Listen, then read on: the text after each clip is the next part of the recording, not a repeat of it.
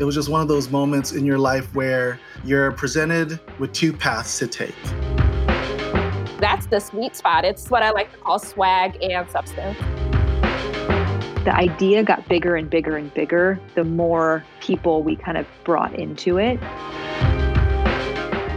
I'm Jeremy Schumann. And I'm Ro Colinaros. And this is the cheat sheet for your career from the top marketing talent behind the world's biggest brands. We reveal the discoveries that kickstarted breakthroughs in their careers and share the timeless wisdom from their legendary CMO mentors to leave you with tactics you can use today to propel your career to new heights. This is the career advice you wish you had years ago.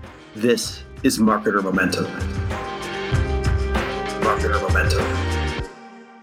Today, we are thrilled to be joined by Corey Bernstein, Senior Director, Strategy, United Soccer League, and formerly Director, Marketing and Business Strategy at Minor League Baseball.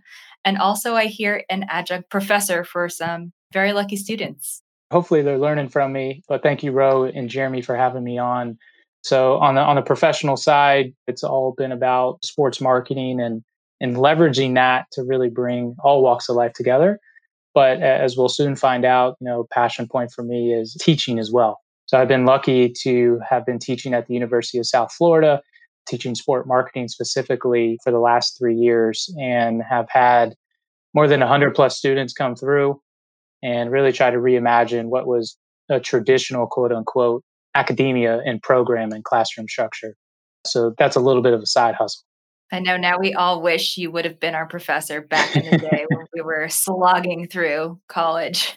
Yeah, slogging through. It's amazing. You know, one of the things I took a- taken away is I just put myself in their shoes of how can you actually show that you want to make them better people in addition to the next sports business rising stars. And that was a very intentional effort from the jump to make them feel included, work on self awareness, work on those intangible skills, but then also give them real world projects working with a lot of local sport organizations to put them in positions to succeed and learn. So it, has been a jump. I would love to have you as students and also professors as well. So I'm enjoying every second of it. You, you definitely have a gift for mentorship, but also just offering value to everybody. It's funny because I connected with you late in the program when everybody had already told me about you. They're like, oh, not only does Corey have a super badass job in sports marketing, but you're the homecoming king of the class this year. Everyone's like, Corey's so endearing. He's so kind. He gave me all this advice. So we'd love to see that you're passing that on throughout the industry, but also to the rising generation as well. And diving right into sports marketing, that's kind of a dream industry for so many people, right? The idea of working in sports and not only just working in sports, but doing the marketing behind sports. Like that's got to be one of the most fun jobs in the world. And I think a lot of people have that question of how do you break through into an industry like that? So, what was a breakthrough that helped you land in the sports marketing industry?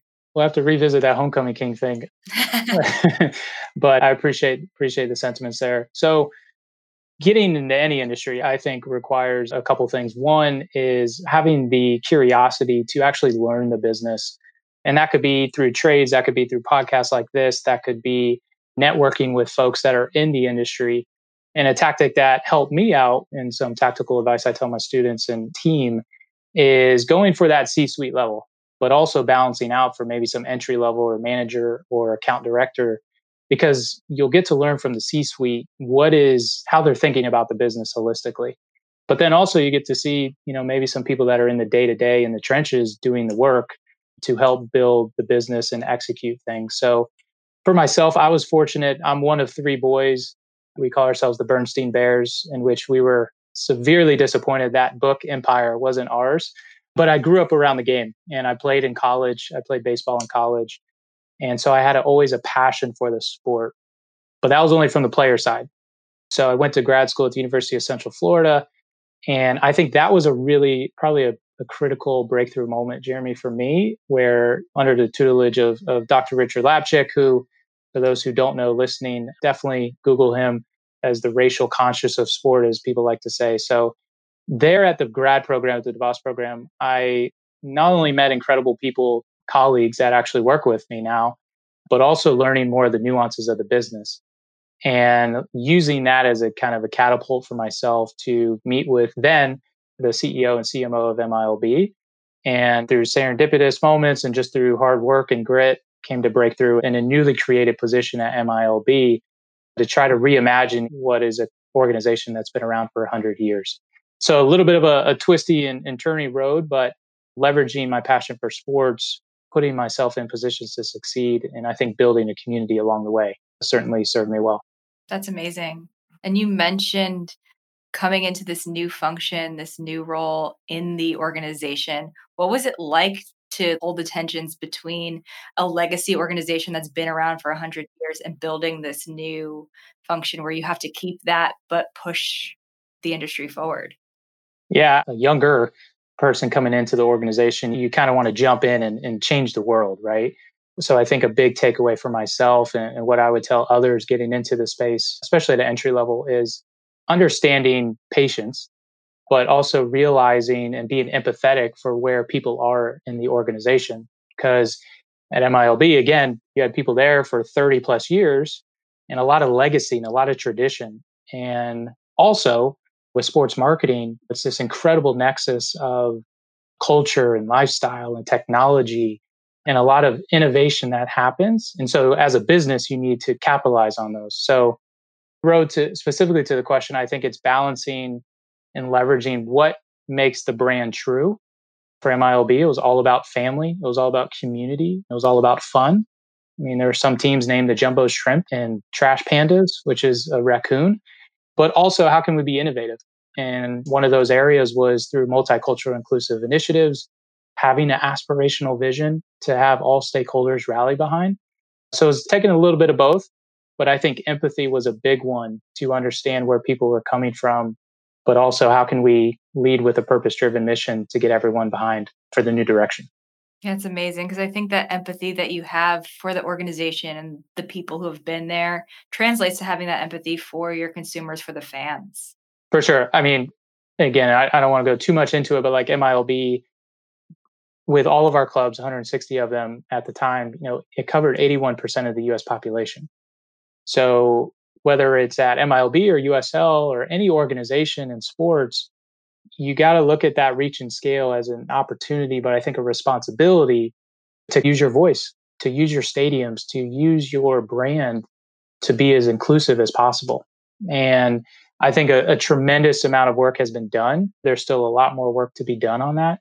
But how can your stadium be a front porch of the community? And along with that, so empathy for your stakeholders, but also for your fans, as you mentioned, Ro.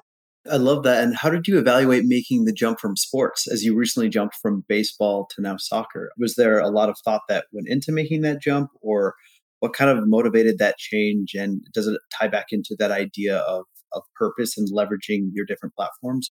Yeah, you know, I, I think it goes back to probably a personal mantra, which is family first, builder, and forever student. And so looking at a new position, I was at MILB for close to seven years, looking at if this will help support me and support my family. Builder, in terms of building myself, building my career, and building a business. And then a forever student, taking the mindset of that curiosity and student of the game where there's always something to learn from someone or some experience. And as I walked through that point of difference, MILB, we were able to build something incredible but now in soccer, there was a lot of similarities, but also opportunities for me to stretch myself. So getting exposed to new areas of the business. And I like to say there's new challenges, new people, new sport, but same mission is to work with incredible people and, and do amazing things. So as I told you before the call, I'm getting my soccer lingo down. The word pitch, since I was a pitcher in baseball, means something entirely different in soccer.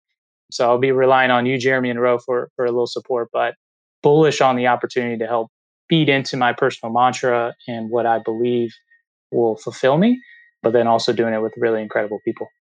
Yeah, you talked a lot about those values and inclusion and purpose. And you are active in other communities outside of just your work in pushing those things forward. When did you come to the realization that that was important to you and that you could affect change through your work?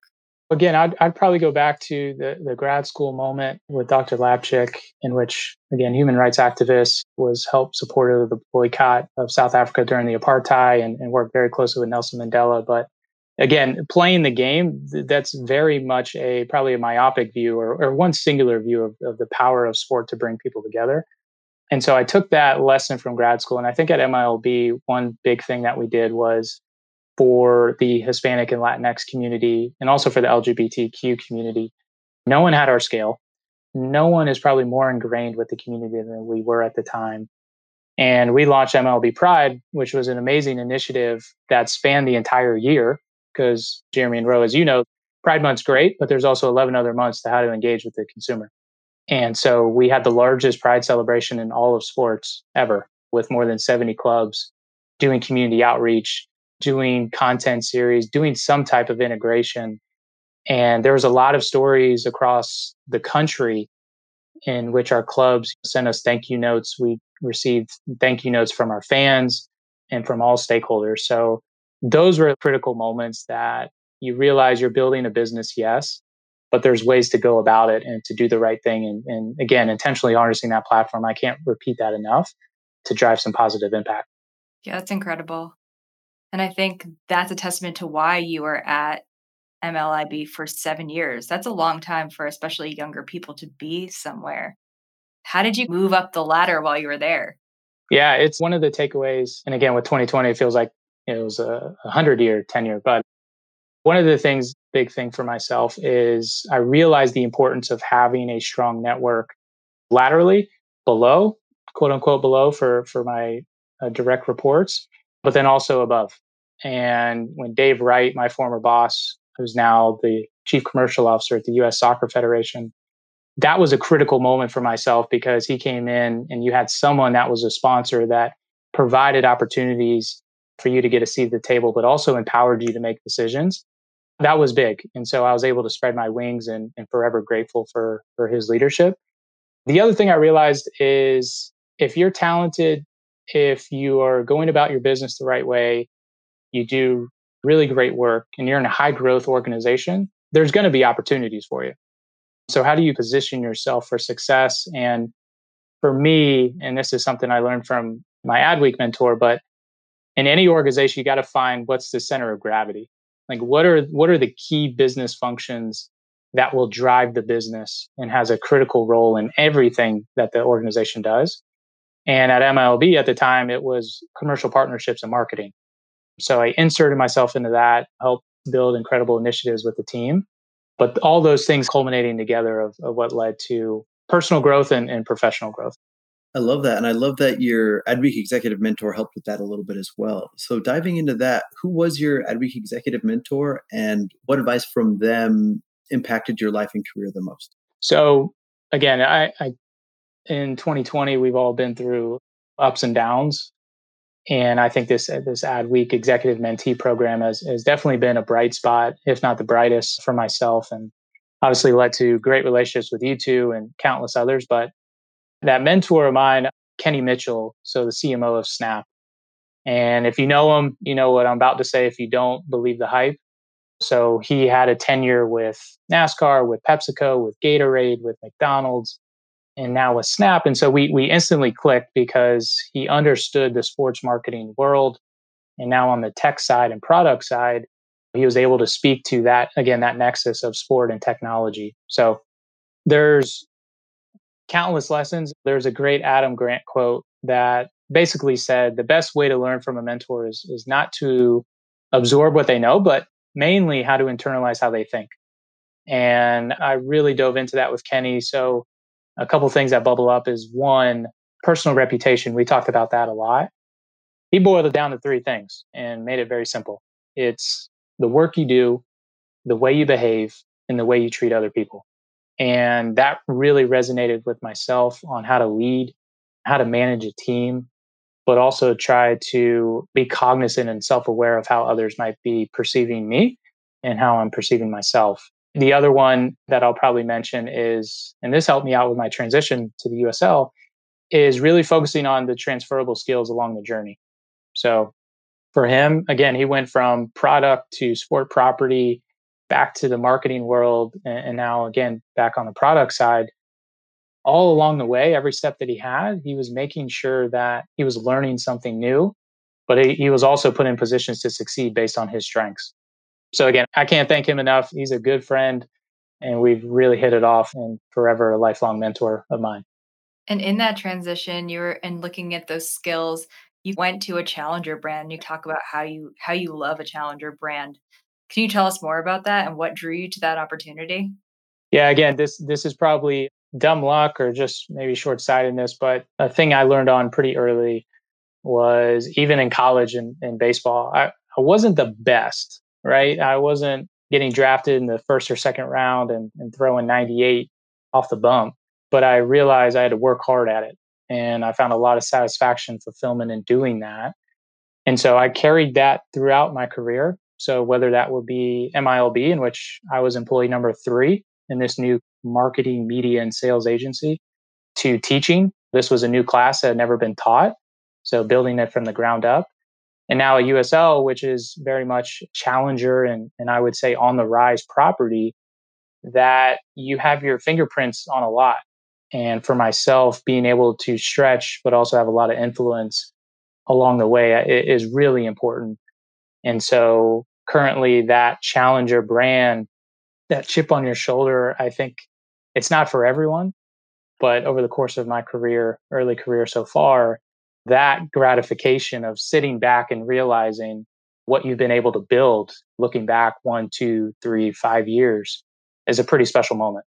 I love that. And I've always been attracted to uh, challenger brands myself. And it's that idea of victory is a thousand times sweeter when you're the underdog, right? When nobody saw you coming or you're punching above your weight. And I think, I mean, that's something I align with as well. Of like, I wasn't the top player on my teams, but if we can work together and surprise people, that's the energy we all kind of live for. I love the way you approach your career being people first and also just looking to have an impact in a, in a category that's ready to be disrupted. Going deeper into that, what is some traditional career advice that you disagree with? What's something you view differently than most people? I think 2020 has been, again, it, it's one thing to, to look at it as probably most, but it's also been a pretty positive thing. One in particular would be not being human at work or, or having this multiple identity. And to that point, I completely understand and empathetic to those people that they're in a culture potentially that doesn't maybe embrace their authentic selves. But for me, as a manager of a team, I think 2020 has really exposed the fact that you have to lead with empathy. You have to create an environment where people can bring their authentic selves and their superpowers to work and sometimes if you're on Zoom or Teams or insert technology service here, there's going to be times where you can't compartmentalize your work from home life because that line is is blurred. And so I think not being able to bring yourself to work was one traditional quote unquote career advice I'd probably disagree with as a manager and as an employee. The other one is job hopping is is always a bad thing. So I completely understand certain circumstances where that probably warrants a little bit of a investigation or just more contextual learning about the discovery for the person. But in today's day and age, both of you know, next generation employees are looking to uh, work with companies that mirror up to their personal values, right? And you don't want to be in a position that you have to compromise yourself for what you believe in. So I think the job hopping stigma if you're able to tell the story behind it, I think is something that will hopefully go by the wayside because you shouldn't stay working someplace that makes you miserable, right? And I think this next generation of really putting those values first versus a lot of other could be pay, could be benefits, that camaraderie and that I think purpose driven mindset is something that's probably going to stay for for the time being. Yeah, someone who's been at a company for five years now, I understand both sides of the coin there. Oh, for sure. Well, how do you approach it, Ro? I mean, I think it, it's ladders back up to what you said. It's constantly evaluating your purpose and the things that matter to you and whether you're being fulfilled whether you're learning at your job whether you have that opportunity to continue to to grow and so you definitely hit the nail on the head there i think that constant evaluation is what a lot of people need to hear right now yeah and, and that and there's an exercise I do with my team is keeping tabs on what what is making them motivated, but also what's important to them. So someone who's coming in as a young recent graduate or entry level, what makes them tick might be different now that they're married or have a house or expecting a kid. So I think as a manager, being able to keep tabs uh, on what makes your employees tick on a personal one to one level is super important. And, and again, leading with purpose and empathy and, and just managing expectations. So that that's something that I've instilled. It was a lesson I needed to learn, but something I'm carrying forward. How do you personally keep tabs on on your well, I feel like keep tabs is an interesting way to put it. How do you personally keep up to date with what your employees want and need and how they're feeling? Because it seems people are open with you. I mean, we feel very open with you and comfortable with you. Well, that's great. I think it goes back to just being genuine and again being authentic where the reason I'm asking how are you really doing or can you tell me about this and how can I support or how can we get better together? I think it's coming from a place where I'm not looking at it what's in it for me. And I think truly taking a vested interest in getting to know people. And we can talk about work at work, obviously, but even more so getting to know them as people and to find their passion points and to make their truly experience worthwhile. So I, th- I think it's it's very much providing value back to that person first and foremost, and not expecting anything in return. Well, I, I love the way this conversation is turned because I think if there's anything that 2020 has taught us all, is it's made us all realize that we really need to get sharp on what matters to us and who matters to us professionally, culturally, and then in our own lives of where we're netting out. And I think it's making everybody evaluate where are they with their views on the world, where are they in their relationships, and where are they professionally, right? And if you're not somewhere professionally that really fulfills what you really care about and what you really want to do, it's time to evaluate, or even more so as a leader, diving into what are those answers for your employees and how can you build your team around that? Yeah, I would agree. And I have a lot of friends now that, you know, sports live events was was hit pretty hard, obviously with with the pandemic. I was just on the phone with a former colleague and she was laid off unfortunately, but it actually provided her an opportunity to start her own business that she's been thinking about for a long time now. And if she was never laid off, it, it begs the question would she have ever launched that organization or that company? And so I, I think, Jeremy, to your point, it, it's really a time to self reflect and use this moment in time to maybe chase what you're after for yourself, your new job with Instagram. That was a passion point. And it wasn't a, a short journey, but going back to the challenger brand thing, it, it will be worthwhile at the end of the day. So I understand people are in all different situations and socioeconomic filters as well. But really, I think that's an important thing to chase what you're after. Well, I kind of love that. And that actually pivots into my next question of what's one thing you challenge people to do differently after hearing your story? What's your creative dare for the marketing industry? Creative dare. I would say and what I love this community so much about is is we're cultural influencers, or we all have a platform, we all have a superpower, and the dare would be to lean into those to build something special, to be a force for good, and to tell your story, even if it doesn't meet the quote unquote majority or status quo. So banking on that that you'll be right in the long term, but you will be right because if it's true to you, that's kind of all that matters. So be kind, be human, be bold. Well, I, I love that. And it kind of dives into like really get specific about what you want out of life, what you want out of the industry, kind of what you were saying earlier, and then double down on it and, and swing for that and act on it. So I think your whole point of view is really resonating with me of heading into the new year. These are all areas I want to focus on of number one, what, what do we really want? What impact are we aiming to have on our industry, at our job, in the lives of the people we care about? And then going deeper on that advice specifically is use your platform, tell your story to really bring that to life. I think this is exactly what we need to hear going into the new year. What's your superpower in one word? What's my superpower? Oh boy, Roy, put me on the spot here. I know. Yeah, definitely wouldn't be throwing fastballs or getting strikeouts, but I would say emotional intelligence to the degree of really learning about someone and, and being able to provide value and just kind of being a good listener, which comes in a lot of different forms. But I would like to believe that superpower to be able to talk to people, be able to listen, and be able to act upon and provide value to them. So I know that was a long winded answer, but hopefully some of that resonates. I'll vouch for that. okay, good. That definitely resonates. I haven't met one person that has anything like even neutral to say about you. It's always good. Well, they are on hefty retainers as well, so it's all part of the process. I feel like all your advice is just so like wise, and you have this great sharp view on life. So rewinding a little bit, going back to Corey, kind of starting in his younger careers, right? Like straight out of college. What advice would you give to your younger self in this industry? What is something that you wish you could have told yourself back at the beginning? A lot of things. So I'll probably boil it down here to a couple. One, as I mentioned, is when you go into an organization, sometimes we find fault in just kind of being very myopic and thinking about just our specific vertical.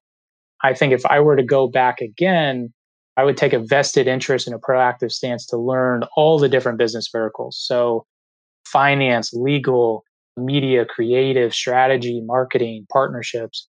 Because at the end of the day, that will allow me to become smarter and also be able to build authentic relationships. So, when we try to push things forward, we know that we are being empathetic and putting ourselves in their shoes, but also building stronger strategies together. So I think for my for my younger self and even now I'm going through it too, I think that's just a strategy that that needs to be developed, especially starting out early. The other one is I think more focus on the self. And that could be self-awareness in terms of understanding your strengths and potentially how others perceive you. Self-health on the sports world, it, it could be a grind. And even in the agency side or brand side, as you guys can attest to, it can run a toll on you. But then also self development. So thinking about what skills you possess, uh, and then maybe any opportunity gaps that you need to double down on. So more focus on the self. And then lastly, I think Jeremy, to your point, is 2020 has allowed us to meet new people, maybe in a virtual way. But I think for my younger self, I needed to be more intentional about my network. And that could change throughout your career, but really focusing on the makeup of your community and your network.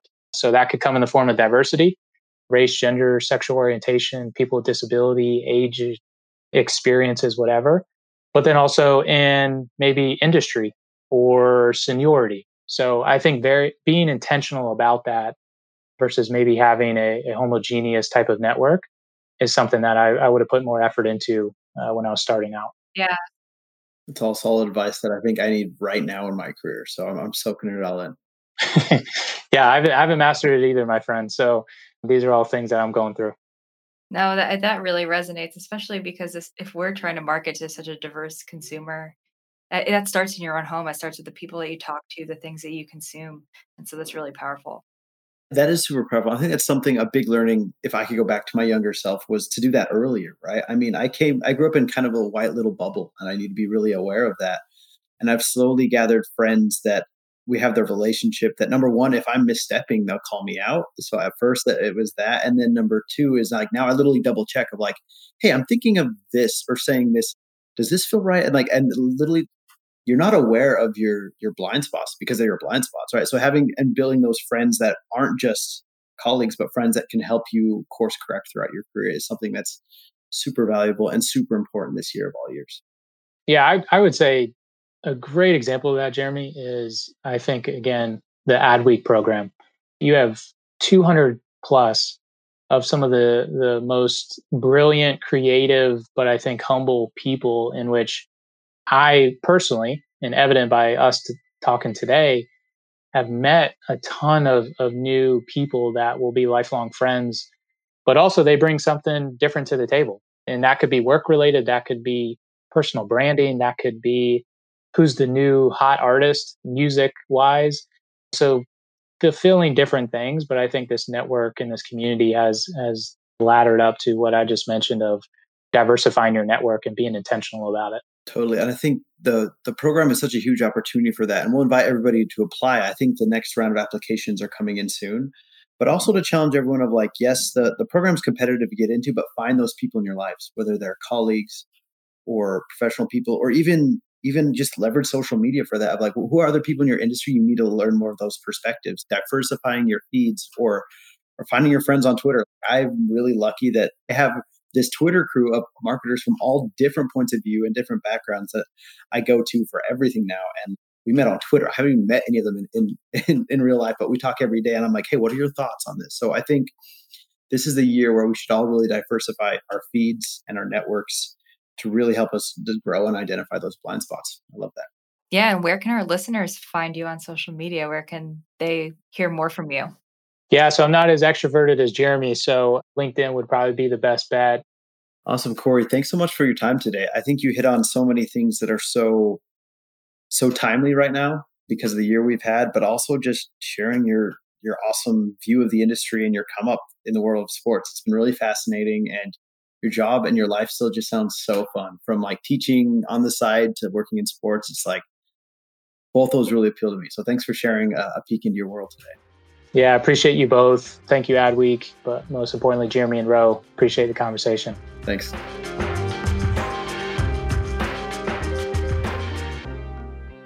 Marketer Momentum was produced in partnership with Julian Lewis and TJ Bonaventura from StudioPod. Thanks for tuning in. We know you're making good on those creative dares, so share with your friends and tweet at Adweek with hashtag Marketer Momentum. And if you have nice things to say about us, only nice things though, write us a review on Apple, SoundCloud, Spotify, or wherever you get your podcasts. Also, special thanks to Adweek.